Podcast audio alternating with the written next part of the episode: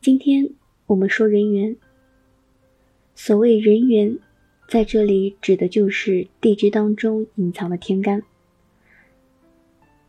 也就是我们前面说过的藏干。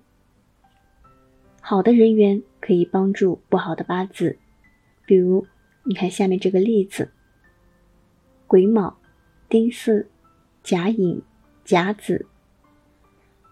这个八字呢，水和木太多了，然而土和金却一个都没有，身强却肆无忌惮，没有克制，这是一个隐患。但是好在呢，巳的藏干有戊土和庚金。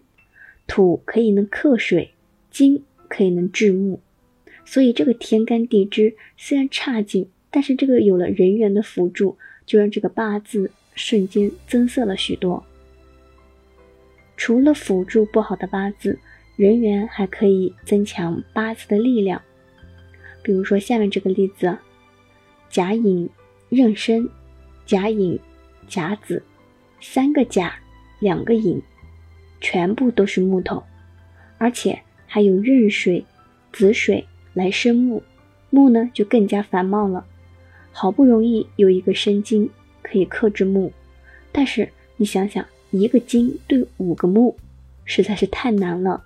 所以说，这个时候就要依赖申和寅当中隐藏的戊土，戊土可以生金，那么以此。来克制这个八字当中过多的木头，那么有好的人缘，就有不好的人缘。有的时候我们会碰到一些助纣为虐的人缘，比如说这个八字啊，戊申、庚申、甲申、庚午，甲木呢被五个金克制，情况非常的惨。但是更让人绝望的是，申中还隐藏了戊土。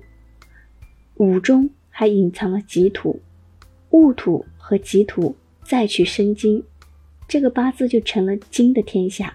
独苗甲木则被欺负的一点办法都没有。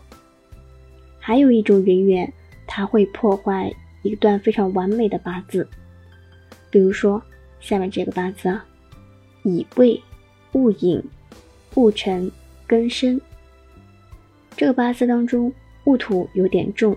但是刚好呢，有庚金和申金，可以把过重的土给卸掉，突然就完美了。可是再一看呢，发现寅中隐藏了丙火，这样一来就把庚金和申金克制住了。那么原来完美的八字，突然没有了根茎和申金，就被破坏掉了。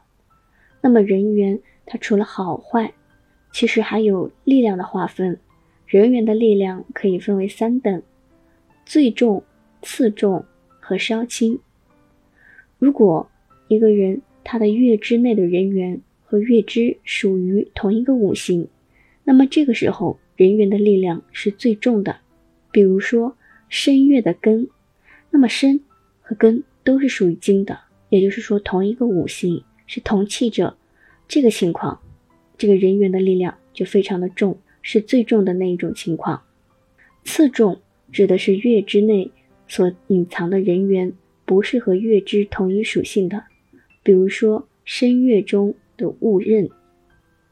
最后呢是稍轻，指的是年日时内藏的人员，与月支的人员相比较，他们的力量就要稍轻一些。